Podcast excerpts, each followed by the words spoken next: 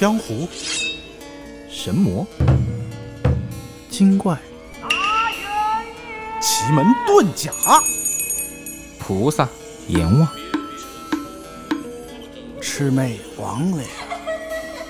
说话呗，说话呗，说话呗，说话呗。话说，子不语冤鬼戏台告状。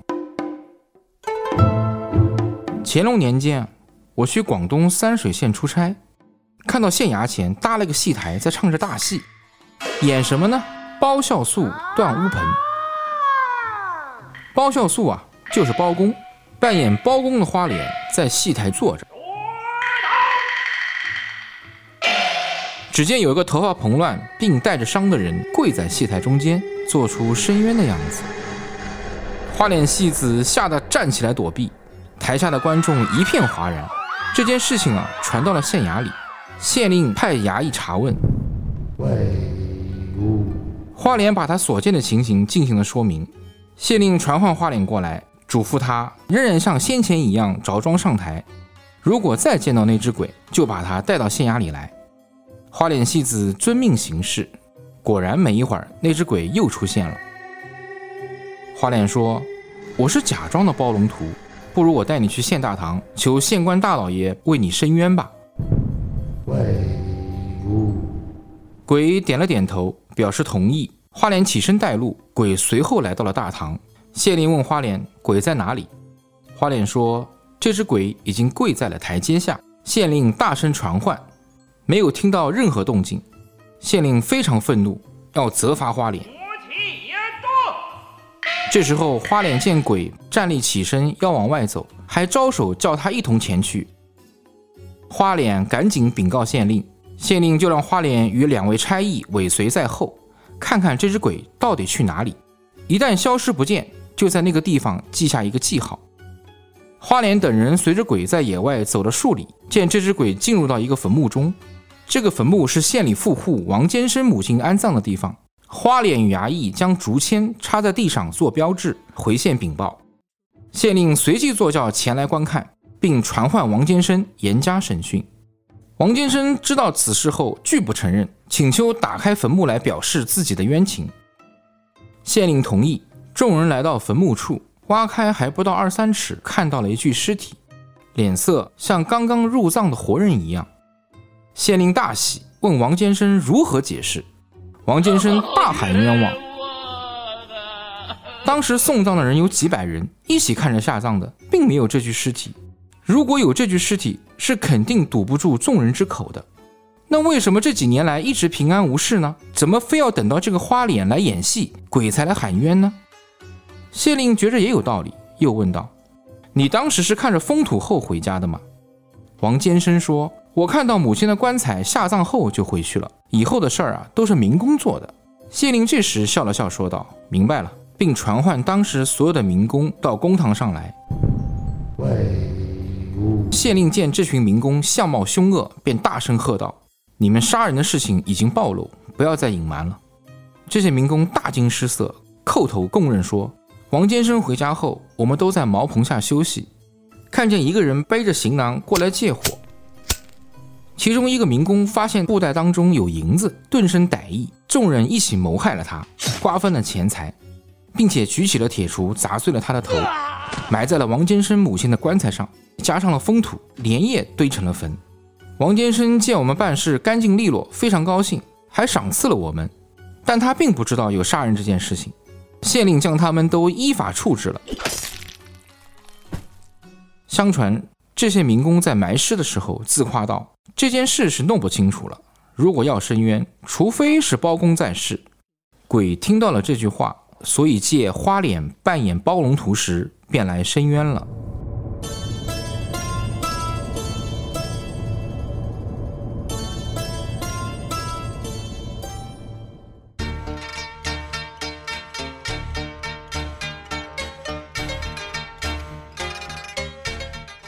包公的故事啊，小时候听评书听的比较多。清朝非常著名的一个评书艺人，也是一个作家，叫石玉昆，然后写的这个《三侠五义》里面，其实主要就是写了很多的包公的这个公案，嗯，鼎鼎有名的这个铡美案啊，啊乌盆记啊，包括狸猫换太子啊。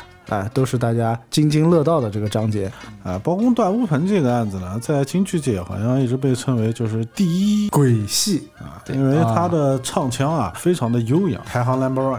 原文中花脸呢，用的是生旦净末丑的这个净字，其实就是我们理解的大花脸了。大家都看过包龙图的长相，对吧？黑白相间的，头上有个大月牙，嗯，跟斑马一样。一般情况下呢，花脸主要就是突出一些比较明显的人物性格嘛，嗯，通常的净行呢是分为正净、副净和武净三类，尤其是这种正净包龙图的这个形象也是深入人心啊，并且影响了非常多的这个电视剧啊，就我们看到金超群老师演的那个是吧？展护卫，展护卫啊，大家都是从小看到大的。对，其实这篇故事本身和《乌盆记》是有点相似的。哎哎，我记得小时候看那个金超群九几年的包公嘛啊。然后里面那个乌盆是不是就是一个脚盆啊？我记得是木盆吗？还是什么？不是，乌盆不是脚盆，乌盆是其实用来烧火的那种盆，就是、哦、烧炭的是吧？烧炭的那种盆，对对对啊，取暖用了，对，所以叫乌盆。对，其实乌盆案的这个故事啊，大概是这样的，就是讲啊，张三这个人啊，平时是靠卖柴火来糊口的。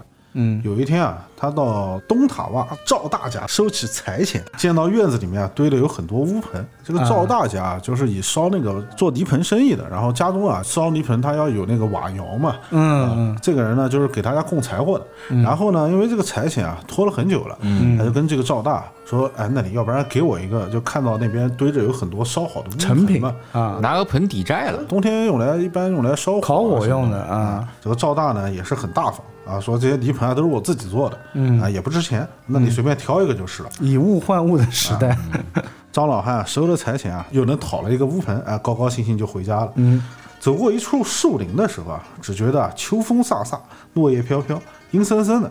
手一缩，哎、啊，那乌盆就掉在地上了。嗯，只听到啊有个声音忽然冒了出来，说：“哎呦，摔了我腰了！”啊啊，这摔碎了吗？这盆？盆没碎啊，是谁在说话呢？张老汉赶忙啊四下查看，也没见到人，于是啊便捡起了乌盆啊，急忙朝前走。嗯，又听到声音说：“哎，说哎，等我一等，等我一等。”张老汉这下给吓得魂不附体了，拔腿就跑。回到家啊，把门顶好，放下了乌盆，觉得又惊又怕，呃，自言自语说：“哎呦，今天在这后见鬼了，好家在，好家在。”哪知道啊，那声音又响了起来，说道：“张伯伯，我死得好苦啊！”嗯，妈呀！哎呦喂、哎，那个张老汉吓得这下子跳了起来。嗯，他说：“我怎么把鬼关在屋子里面啊？”啊，定了定神，查看了许久，才发现啊，这个声音啊，原来是从乌盆之中传来的。嗯，于是啊，他壮了壮胆，便问道：“说，呃，你是谁？你为什么要吓唬我，老汉？”对对，啊，张伯伯，啊，我并不是有意要吓唬你的，只是我死得太冤了。嗯，只听到啊，那乌盆啊，哭哭泣泣的说了起来，说啊，我叫刘世昌。住在苏州啊阊门外的八宝乡，只因啊经常在外经商，身上啊总是会带些钱财。路过东塔洼时啊，就在赵大家借宿了一晚。哎，谁知道啊赵大夫妻啊就起了恶念，见财起意啊，谋财害命，把我给杀了。哦、为了毁尸灭迹啊，他们把我剁烂了，放进了窑内焚烧，哎、把烧完的灰啊和在泥里，烧成了乌盆。